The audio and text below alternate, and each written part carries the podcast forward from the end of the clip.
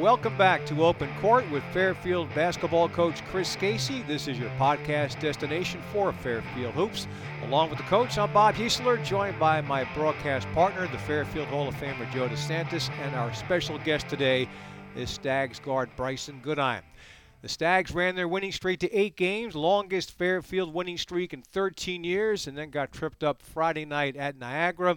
Didn't take long for the Stags to correct course. They followed up the Niagara loss with a resounding victory at Canisius 88-63. And so, Chris, let's start with that Niagara game, which was clearly not the Fairfield team that had reeled off eight straight wins. So, what was your message to the team after that game? Because quite clearly they responded to that message. Yeah, I think um, more than the, the message, they responded because of their their uh, their character. Um, you know, we know we, we didn't. I didn't have to tell anybody in the locker room that we didn't play as well as we could have played, particularly on the defensive end. Now, part of that, when you look at the film and we all watched it um, as a group, they made credit to them. They made some really, really tough, tough shots in that game and got it rolling. Um, and then some of it on our end is we didn't do some of the things that we needed to do defensively uh, to keep that game in a neighborhood where we could we could possibly win it. Um, so I don't I don't know that there was really a big message other than hey you know did, we did not play well today and there were things that we didn't do that we needed to do to win. The road is tough, especially in this conference. Um, but the great thing is you're playing another day, which ended up being two days yep. um, because of the weather. Uh, and, and, I really, I was impressed with the win on Monday, on yesterday's, uh, in yesterday's game. But I was so, I was even more impressed with the character of our group. They were so locked in, they were so focused and so determined uh, after that Niagara game to right uh, the wrong of that game, and uh, it was just impressive to watch. And, and that had nothing to do with a speech in the locker room. It's the character of, of the guys that we have. And, we'll talk more about that Canisius uh, game in just a moment. I wanted to follow up on the Niagara game with Brycen and ask you, Brycen, how much incentive did that Niagara loss give you personally and, and the team collectively? Uh, because again, as I mentioned to Coach Casey, you guys responded in a big way. Yeah, well, uh, we knew it would be a quick turnaround before the next game, and um, basically the night after that game, I was just thinking back, like that game just didn't feel like us. Like we on the court, it felt like we weren't really playing together. There was like some disconnect. So after the game, I was really just thinking about it. I was kind of upset because I'm like, we're too good to not play together. And then so I texted the team like, gotta hit the reset button.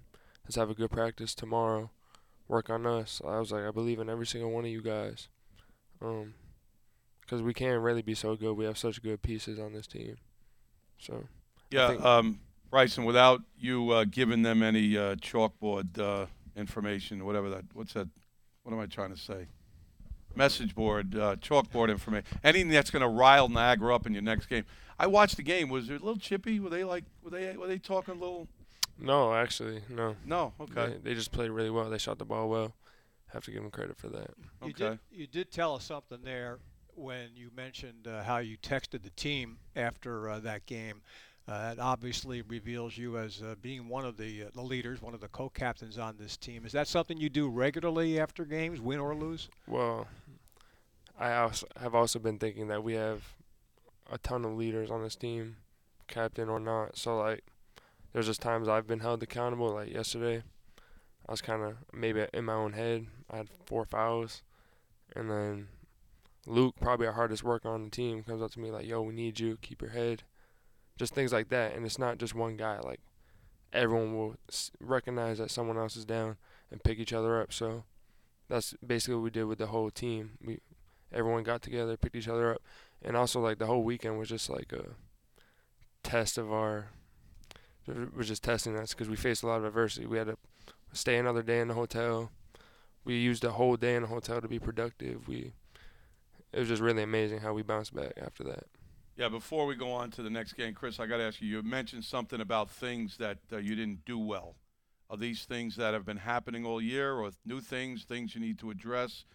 Uh, can you name specifically what you were talking about, or what didn't yeah, you think I- you did I- the biggest thing we didn't do is we didn't guard the basketball. You know, you, if you watch Niagara on film, uh, they run good offense, they can score, uh, and what they kind of went to was just they got away from um, from running stuff and just went to isolations and, and tried to drive the basketball. Um, and we didn't do a good a job as we normally do of one guarding the basketball and b being active in gaps off the basketball.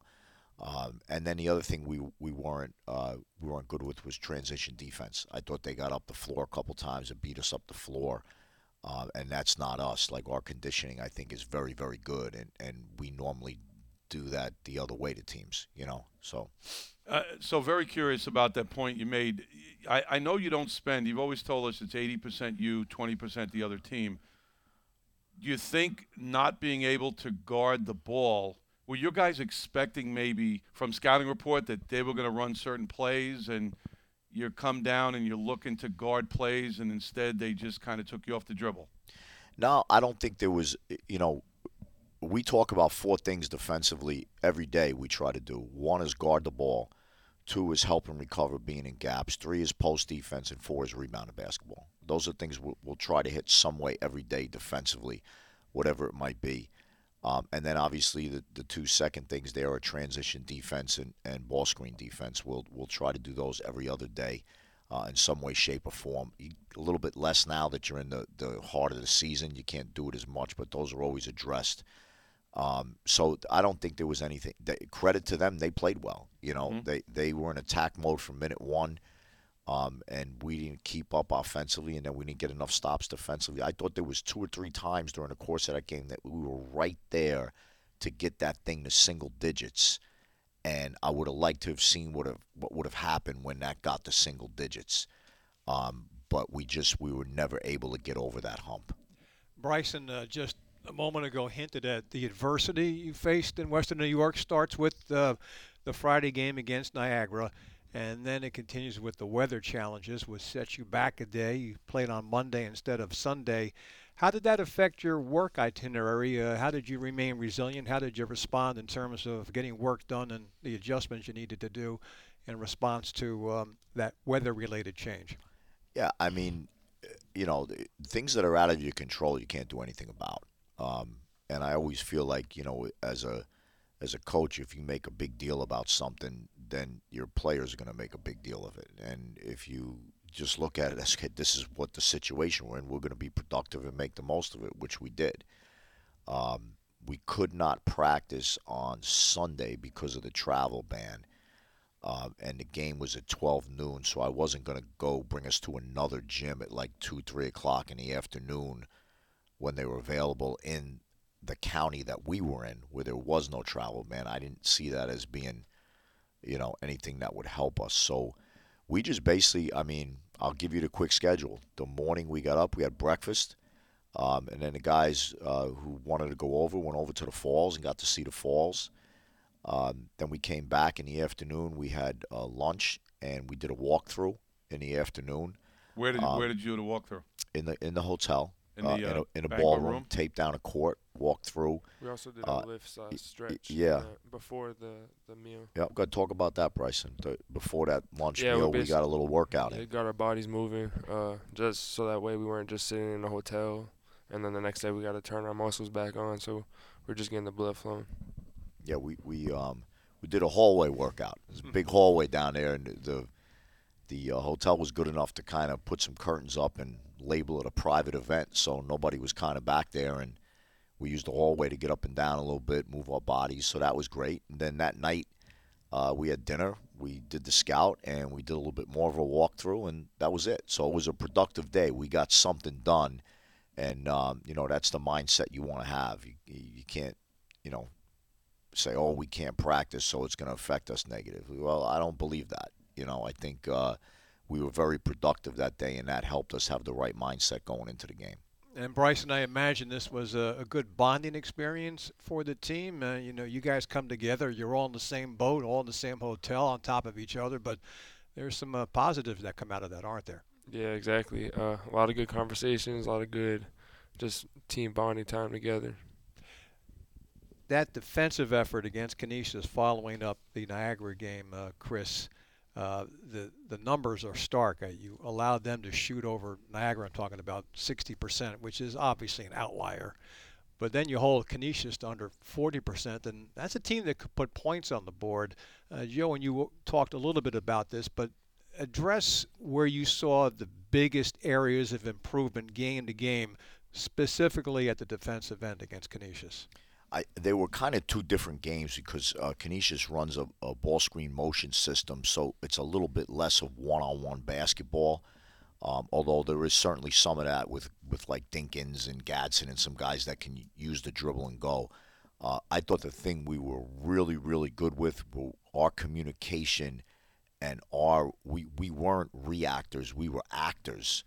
Um, you know, you're always a step behind when you're a reactor. When you're an actor, you influence immediately the action that's going on. And we were we were proactive on everything they did offensively in that ball screen motion, and um, much more often than not, did a great job of guarding. And a lot of it was these guys being locked into what they were doing, paying attention in those walkthroughs. The other thing we did that I thought really helped us the day after the Niagara game, and, and Brycen, you can jump in on this and tell me what you think. I thought we had an outstanding practice, and we practiced. You know, we're coming off a game where guys are playing a lot of minutes, but um, we had a practice because there were things we needed to go through in preparation for this game, and we we had a really outstanding practice, and I think that helped us too because then the next day you didn't feel as necessary. Okay, we have to be in the gym because we accomplished, I thought, a lot on that practice. I don't. What did you think, BG? I think uh, we took a loss, had to take that to the chin, but just you gotta keep moving. You can't dwell on that loss that happened earlier in the weekend. What about you as a defensive player, Brycen? Uh, we obviously know your scoring capabilities, but uh, how much pride is obvious? I know you take a lot of pride in your defense, but the things you specifically work on and want to improve upon, what would they be defensively? I would say, personally, I would like to grab more rebounds. Before each game, I'm thinking like, how many rebounds can I get? How many rebounds can I get? Um, I need to have a game with like five or six uh, defensive rebounds because I think I, I, I, if I start defense first, I play much better, more energy, um, just getting up and down better, things like that. That's got to be uh, music to your ears, coach, because I know defensive rebounding is one of the things you want to see this team improve upon even more as this season progresses. Correct? Yeah. Um, and you know, to speak a little further on on Brycen, he's really done a great job of uh, of uh, emphasizing. Okay, I'm, I'm going to guard the ball. I'm going to be in a stance. I'm going to be in the right spot. I'm going to be active off the ball. I'm go- He's doing multiple things defensively for us um, and he's he's really his awareness has improved tremendously on the ball, off the ball, actions that have to be guarded. He's really done a terrific job with that. He's become a really good defender, um, and he what he's saying is true for all our guys. You know, one of the things that's difficult when you're a team that goes is you got to make sure you defensive rebound before you go. You know, and um, at times we're so itching to go, which is great because I want to go but you got to get the ball first, you know. And um, we're working on that. We're working on it, but it's you know guys are guys are attentive to it. But as I said, Brycen, his he's really and it's helped his offense. You know, he he had foul trouble yesterday, and I thought. You know, a couple of the calls could have gone either way for him in that game. So unfortunately, that happens sometimes. But he turned a positive into a, a negative into a positive, and what'd you play like 14 minutes, and you still had double figures. Mm-hmm. Yeah. So you know, all right. I have a feeling you're, you're not going to answer this question, but the elephant in the room, you heading back to Niagara as a head coach, how was that for you? I didn't pay any attention to that, Joe. And I know I know you think I'm, I'm full of it when I say that, but I honestly didn't. I, I I walked away. I walked into that gym like it's the next game, mm. and I made. I told myself that that's what I was going to do with every single game this year that I coach, and you know, people may believe that or not believe that. I don't. For me personally, there's not more of an emphasis on certain games or coaching against certain teams. There's just not. Like I try to make myself treat every game as imp- like it's a national championship game and coach it that way and prepare for it that way. And sometimes it's good and sometimes it's not. But I, I didn't answer your question. I didn't walk in there thinking anything other than, hey, I want my guys to play well. I want them to go have fun doing it, and I want them to go get a W. Well, you uh, certainly played well at Canisius, and the one number that really jumps off the box score, uh, 26 assists, which are the most assists for a Fairfield team against a Division One opponent in in six years. You've talked about how connected this group is. You can talk about it, but th- that's the the proof, isn't it? When you have that kind of a game where the ball is popping around and moving around as it did against Canisius, that's what a coach wants to see, isn't it? Yeah, I think there's two ways you can see that that a, a group is connected. That's one where the ball moves, um, and the other way, just listen on the defensive end and listen to the talk, and then that's a way to really see if a, a group is connected and they're placing just as much emphasis on one end of the floor as they do on the other end of the floor. And if you listen to, you could hear us in that gym because uh, there was nobody in it you know, unfortunately for Canisius, it was uh, game time, 12 noon on a Monday like that. It's difficult to get people there. Yeah. Um, but uh, you could hear us in that gym, and you can hear us, you know, in louder gyms too. But you could really hear us. We were connected, talking things out, talking out X's, talking out actions, guarding it the right way. Um, so I think those two areas kind of, they they kind of. Uh, they kind of show whether a team is connected or not. Yeah, it came through in the broadcast. Uh, not only you could you hear the communication, the bench, and that's been a constant with this team as well. The bench, no matter who was on the bench at that time, they really get into the game. And uh, Brycen, uh, you were one of five players who finished in double figures in that game against Canisius. Uh, Jasper Floyd, not double figures, but his line, seven points, six rebounds, six assists, fills up the box score as always. But my question to you is on a team with such capable scorers. You have a lot of them. How do you guys remain so selfless? Where does that come from? Trusting, trusting our brothers, trusting in each other, um, knowing that they'll make the same extra pass for you that you will for them. Mm-hmm. And that all? I know coach has talked about he saw this from you, not you specifically, this group, um, going back to August. But you've been around this program for a couple of years now. What is it about this particular group that allows for them to be um, that trustworthy in each other? Uh, like I mentioned earlier, just holding each other accountable, um, working out together. We work out a lot, like everybody, even if you're not playing. Pe- kids are in the gym. That's another thing that will lead to this kind of play. And then competing at, with each other in practice, because that's where you really learn your teammates. Um, like if I go to practice and I'm not ready to play, I'm going to get exposed. Yeah. By someone else on the other team. Yeah, that's been a theme uh, during these podcasts, and we've talked to some of your teammates uh, how competitive these practices are. And as you just said, you better bring your lunch pail to these practices. Yeah. uh, have there been a few times where you have been exposed because you just weren't ready mentally for uh, what was going to be an intense practice situation? Um, personally, that hasn't happened to me yet. Good. I think I play hard there every you go, day. BG. I knew that was the answer. Good job, BG. Um, we've been talking about some of the really good things uh, you guys have been doing, Chris. Uh, as we get now into the meat of this MAAC schedule, in, ad- in addition to some of the things you've already addressed, defensive rebounding, uh, in- you know, is one example. What are some of the other areas of improvement that you want to see as this thing moves along? Um, well, I'm going to give you two answers to that. The first thing I was going to go back to the last conversation you had. The other thing I think that um, Brycen and the rest of our team have done a very good job of that keeps them unselfish and connected is they've done a really good job of reads in the offense and knowing when to go and when to go to the next action in the offense. Uh, that's part of what keeps guys connected. You know, um, uh, the, our offense has constant ball movement and body movement where you can get to the next action, and guys have done a good job of I guess the best way to describe it when to solo and when to be in time with the orchestra, you know, Mm-hmm. and um, I think that's really helped them play together, you know, making that read. Yeah, I got him. I know I don't. What's the next thing? And going to the next thing. Um, as far as improvement, you know, we're always going to be working on the defensive end and working on the uh, defensive rebounding. Uh, those are two things that you know we want to keep uh, keep getting better at, keep working on it, understand how important it is for us because you get stops and rebounds that gets you out in transition, and we're good in transition. One guy who um, certainly can help you in that regard is the freshman Peyton Smith, who continues to get better on a game-to-game basis. He was solid yesterday uh, against Canisius. You called his number early in that game, and he was really in the in the flow of that game. I'd like you to talk about his work ethic because things like this just don't happen by accident. Freshmen don't come in. Uh, freshmen in this case who very easily could be playing prep school basketball. That's what he was supposed to be doing at this point. But here he is playing Division One basketball. They start out every game for you. So uh, there's a work ethic attached to that. Why don't you give us a peek behind the scenes of what he does work-wise in your practices? Uh, the first thing he's done, Bob, is he's got himself in tremendous shape.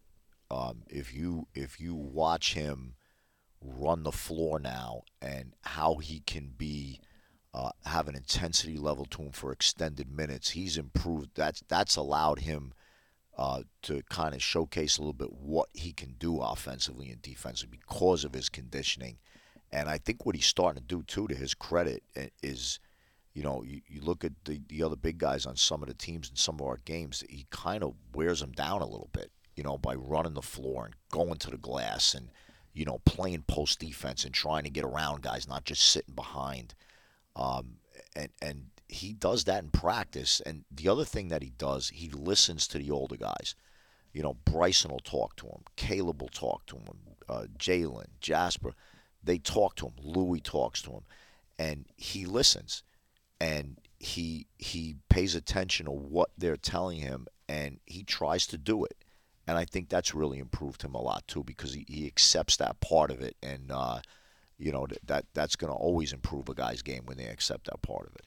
Brycen uh, what are some of the specific conversations you've had with the freshman peyton smith? There's nothing i could uh, specifically think of right now but you know i always tell him like he's a great screener. And then one of the things that I don't know if you could tell from watching, but he has a great feel for the game. He's in the right spots, showing his hands, things like that. And then um, he's a really good passer too. His court vision is really good. So he's like a heads uh, heads up big man. So that's always great to have on your team. Here's the thing, Bob, to jump in. Like here's the thing that he he places importance on, and he understands point.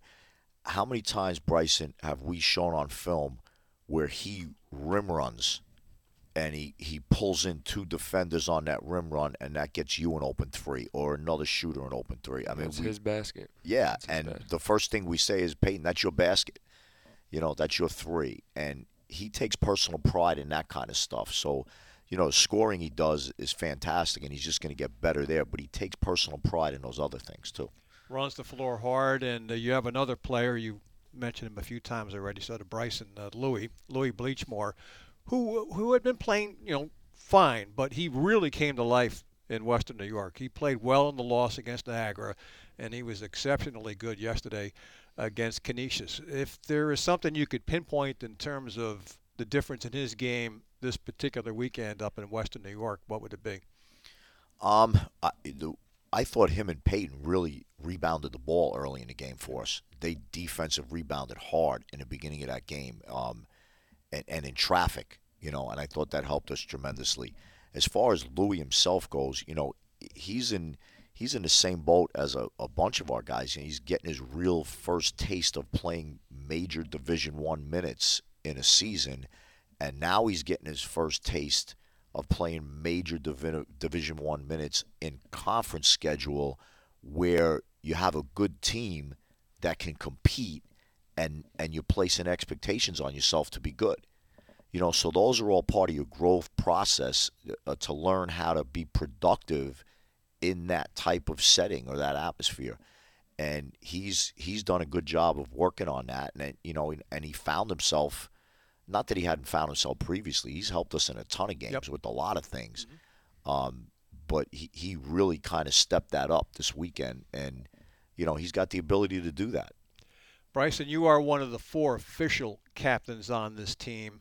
Uh, Louis and uh, Jasper Floyd are, as Coach Casey has termed it, unofficial captains. What is the dynamic there? You guys and you, you and Title are one of the co-captains. Yet Louis is also one of those natural leaders. So how do leaders in this case, you and Louis specifically, interact and and collectively get in front of this team and show them how it's done? Yeah. Well, uh, first, those two players have put in a lot of time. Um, Louis a senior, so he's been he's been around. He he knows how stuff how things work.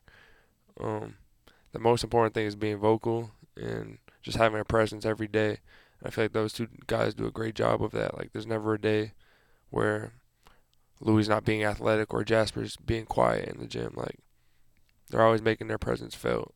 Um, so I think that's why they're able to, you know, be leaders. And there's a certain toughness they bring to the floor too, isn't there? And that's important. Yeah, when Louis is playing super athletic and he's putting pressure on the rim, it makes it easy for the perimeter guys because everyone you got to help out because mm-hmm. he's going to dominate. Chris, we we have talked so much. This team has developed into having three or four of the best guards in the conference, and that's why all Stag fans are are excited about the immediate future.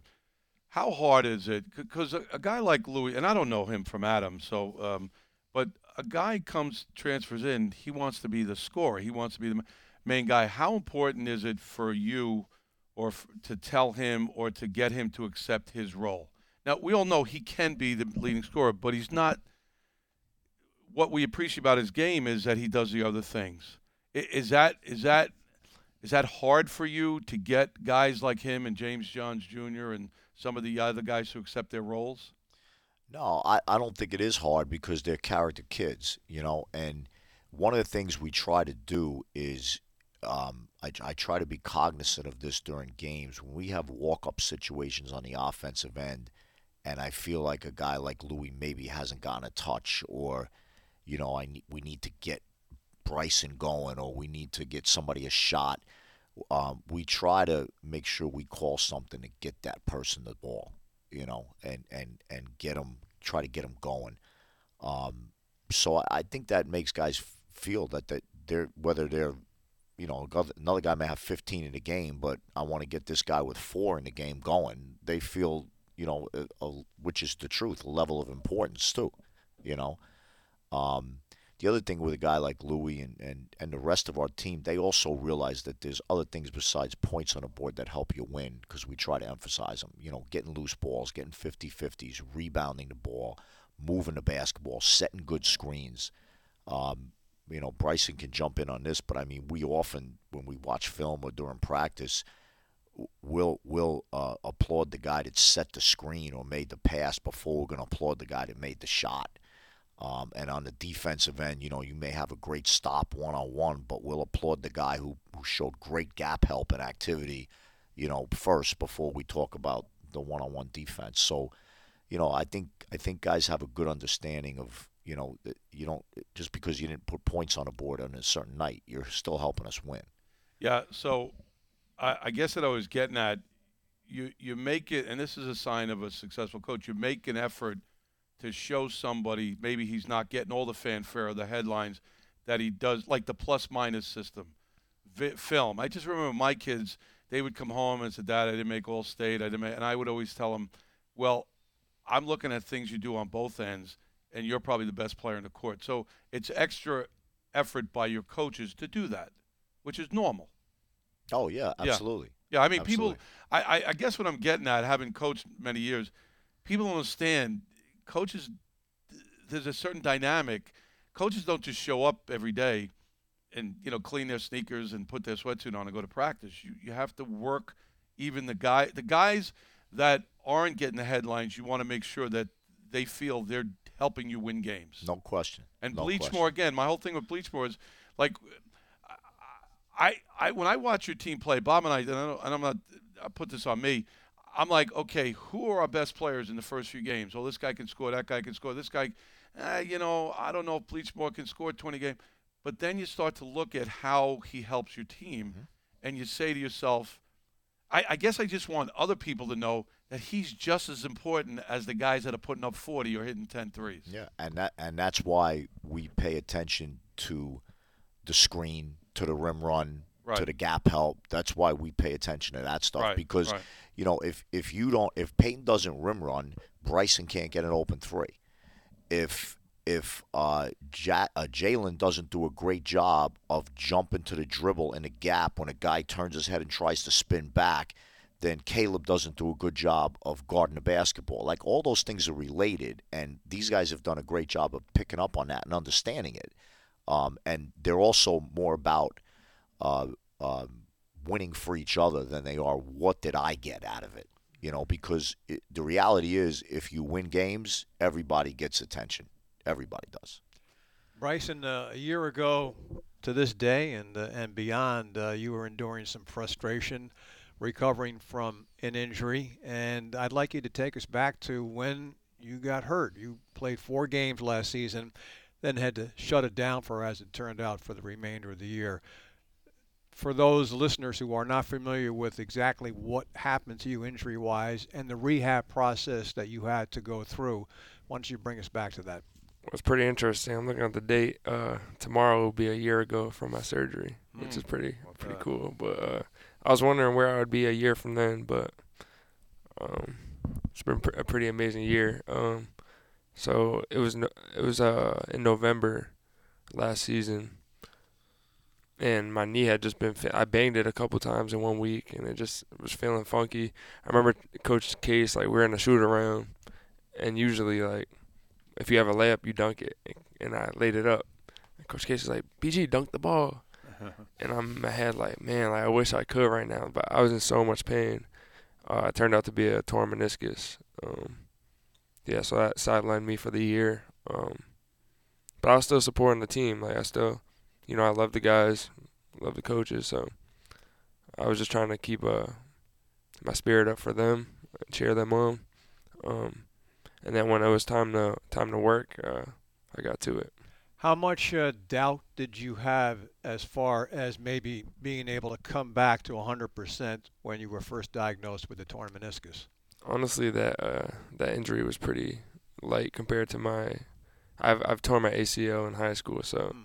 This was like three four months, and I was already walking, running. So once I could walk, I was already shooting. Once I could run, I was working out. And uh, Chris, you were a big part of Brycen's uh, rehab. I know you worked with him extensively one on one. Why don't you address the uh, the rehab process and the work he put into that?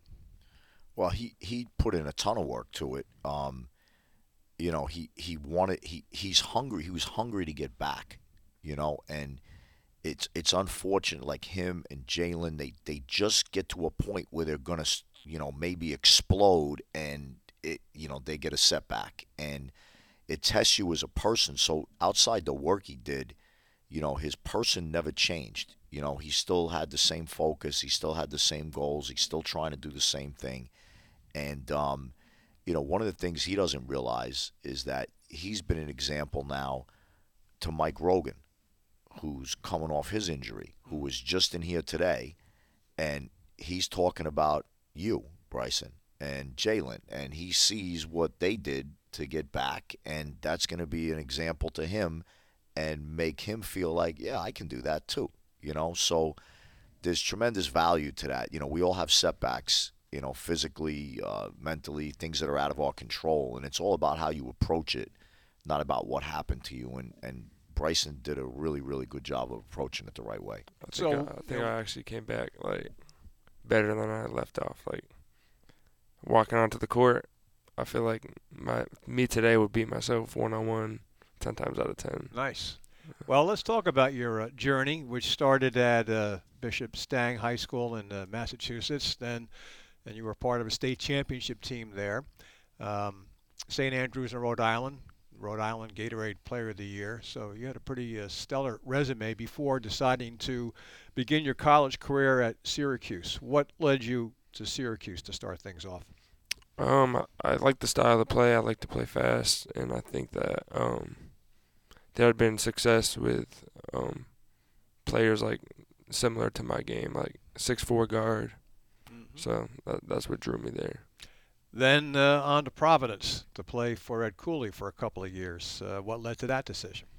Uh, it was around COVID, so I, I don't know if I really enjoyed it up in upstate New York too much. So I wanted to get closer to home, um, but I still want to play high major. Um, So I could have went there, or I also had some other options too. But I wanted to go closer to home. Do you happen to remember who um, you made your Providence debut for uh, against? What team you yeah, played? Fairfield. I remember that. How familiar were you with uh, Fairfield? Uh, in addition to having matched up against them, um, you know, I'm having fun with the fact that uh, coincidentally your first Providence game was against the Stags, and now you play for the Stags. and how familiar were you with the Fairfield program before you eventually committed here? Well, I knew Jay Leach before I came here. We played against each other in high school. Uh, we have mutual friends, so uh, I knew him. I also knew Coach Young. Uh, he recruited me when I was in high school. So Who else? Uh, you started at Syracuse. You said Jay Young was involved. You end up also playing at Providence. What other schools did you consider along the way, especially early in the process? like when I was Yeah, in when you- high school. Yep. Because Um, you were a high-level recruit. yeah, I was looking at like UConn, Florida, Cal, Berkeley, places all over. But I really want to play in the ACC. Gotcha. was- Um, you've played for a Hall of Fame coach in Jim Boeheim and a Naismith uh, National Coach of the Year in Ed Cooley. What were the uh, specific things that you've taken from, say, a Jim Boeheim and an Ed Cooley, the differences in their coaching styles, the things that may have helped you along the way? Um,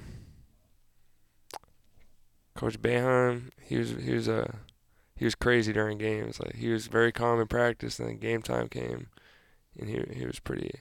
Cooley was kind of the opposite. Practice, he's like cracking jokes. Like game time, he's just like locked in, laser focused. Um, but really, before uh, Coach Casey was head coach, I used to work with him every day, film.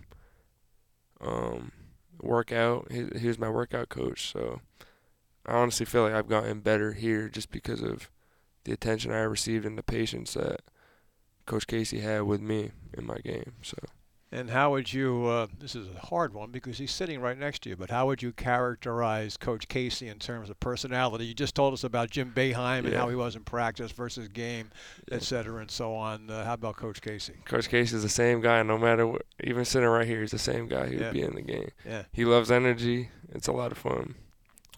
All right, you knew we had to get to this, the, the 40 point game against Siena. You didn't think we weren't going to uh, bring that up. I was waiting for that, Bob. I was Yeah. anxious to hear that. That would have been called burying the lead had we uh, not gotten to it. Uh, it was the fourth 40 point game in the history of Fairfield basketball. It was the first in seven years. By the way, you did, you scored your 40 exactly seven years after the last time it had been done. It was January 5th, 2017. Uh, Uh, Curtis. Yeah, when Curtis did it. So Uh, you guys matched I work. I worked out with him when I go back home. He lives like 15 minutes from my hometown. That's right, a Massachusetts guy. Yeah. Did you hear from him after? Yeah, uh, he, he texted me. He was like, "Yo, people are gonna think this is like a conspiracy because it was on the same day." Right, So he, yeah. Uh. What uh, I know Joe asked you this after one of our television broadcasts. What it felt like that day when you played. It was a day game against Siena.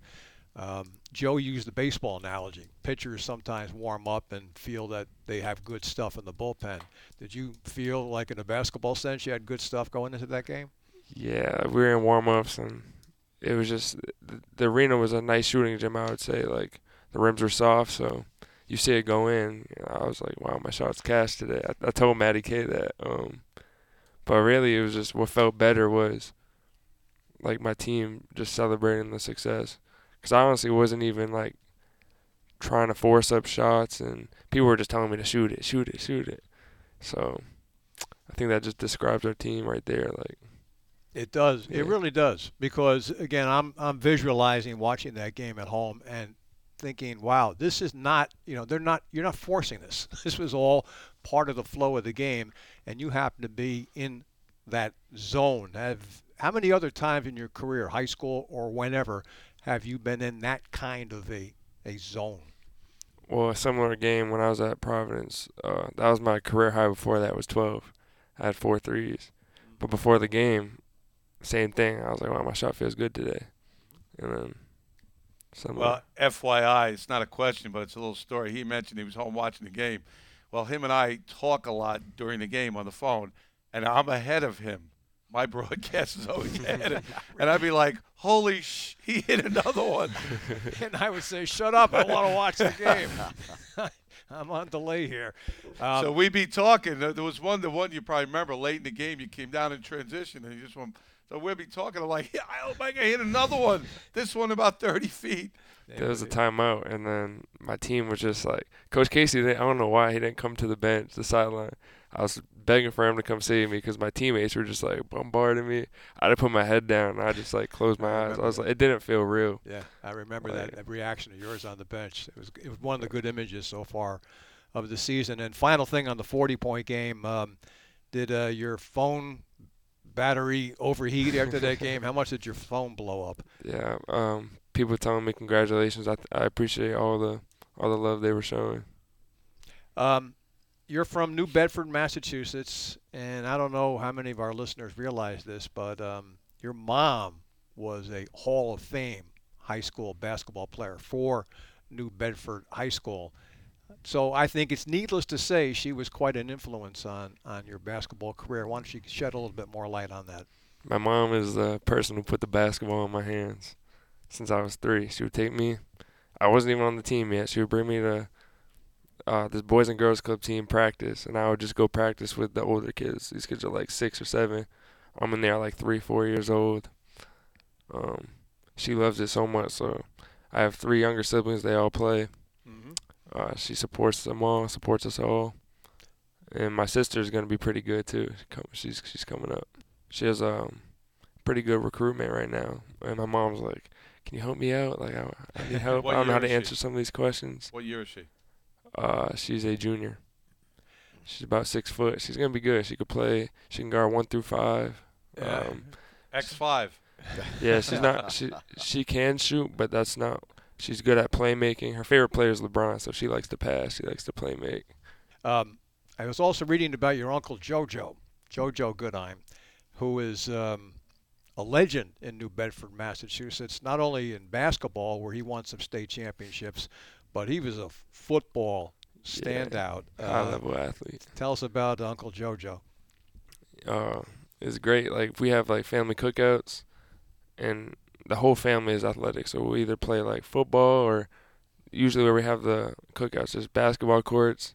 Our whole family will be up there, like in the bleachers and stuff like that. Like just it's just us, but yeah, everyone. And there's also a lot of baseball players because we were talking about baseball earlier.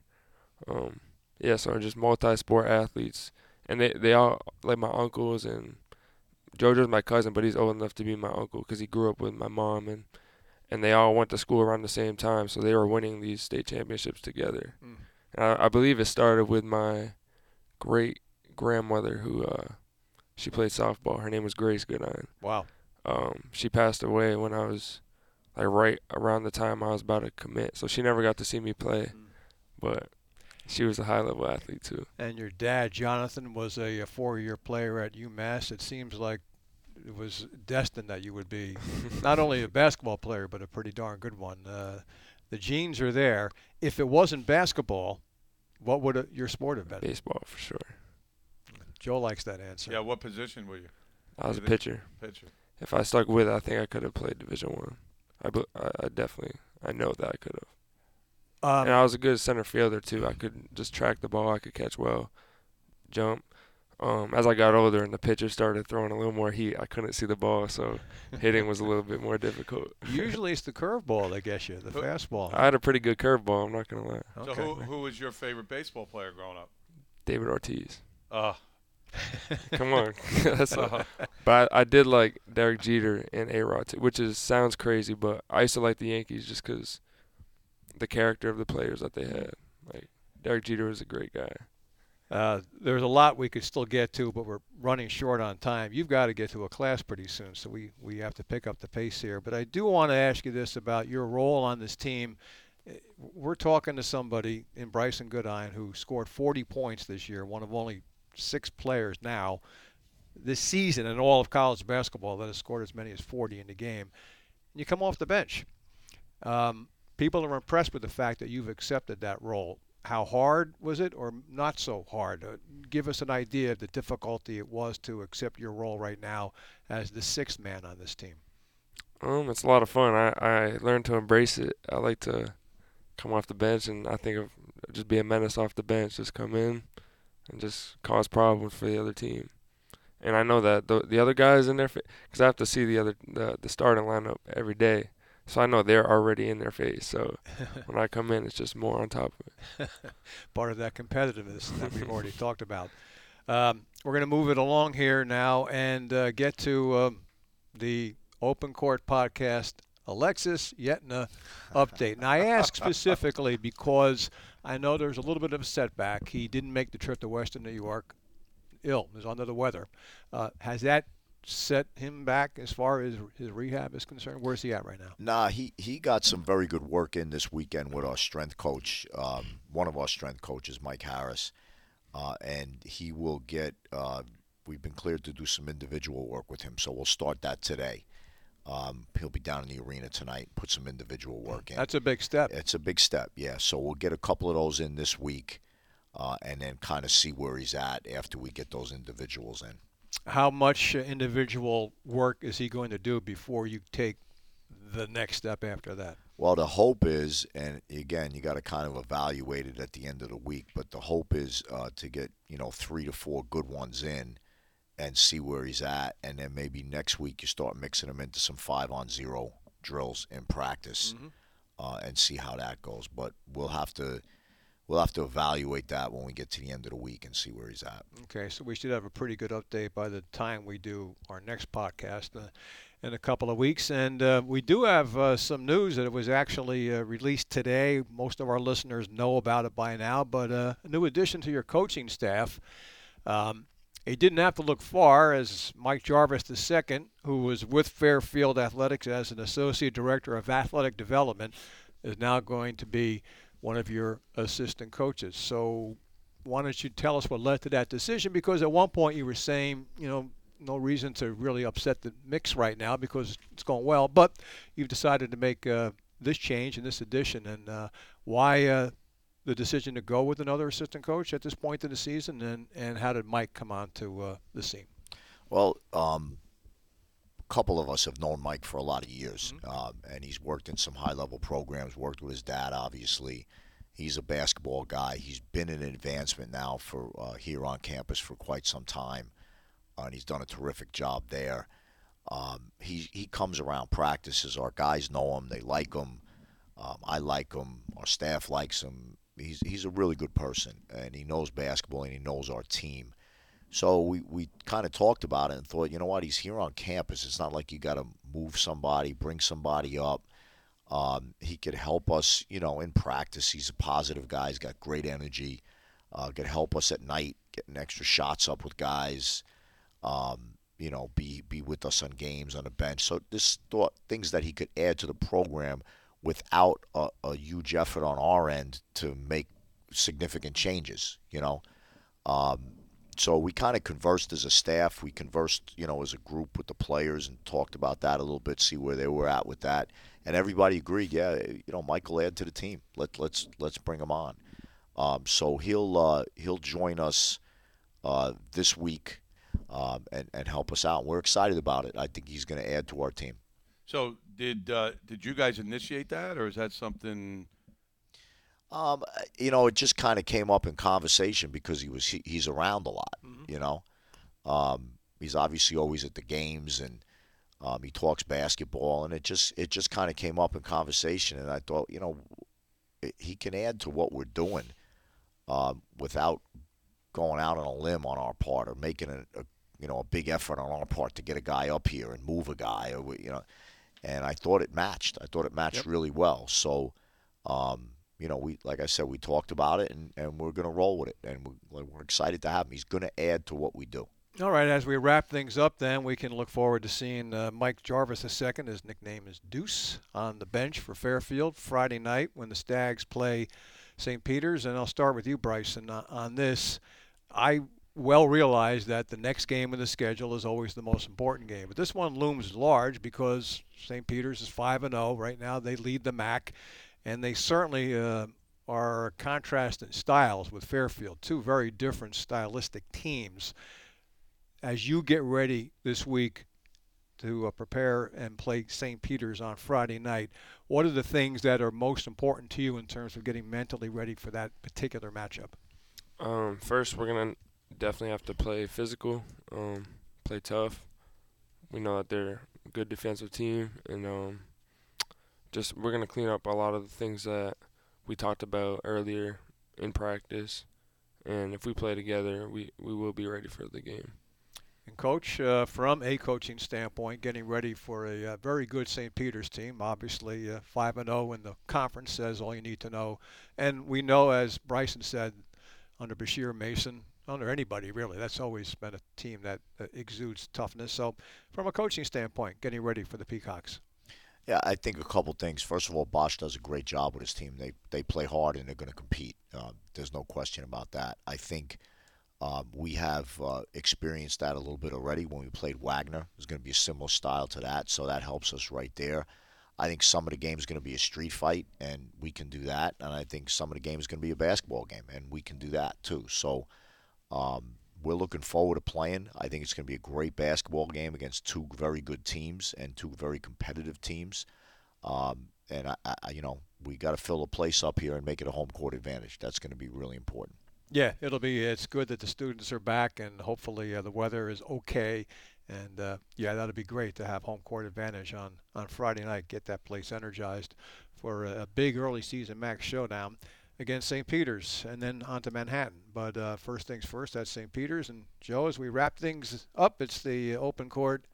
Any final words or questions from Joe DeSantis? Yeah, absolutely. You know, a lot of people wanted to see how you would guys would react as a team. You had won eight in a row after a loss, and you certainly had a, Canisius was a great win. You won by 25. You had five guys in double figures, but a lot of people, Brycen, thought we should have someone else on his podcast because he was the star of the game. Talk to me about Ryan McPartland. well, he's one of those guys in practice that if you're not ready, he'll expose you. He hard drive right and he's going to spin back. Okay. And that's exactly how he exactly. scored in the game. So he'll be at the head of the scouting report for St. Peter's now. Force him left. I'll tell you what's fun about him and uh, a few of the other walk-ons. They're the shell team, and uh, you know they'll be in early tomorrow morning. We'll put them through some breakdown stuff, and they treat those breakdowns like it's the Super Bowl, mm. and it's awesome. It's awesome.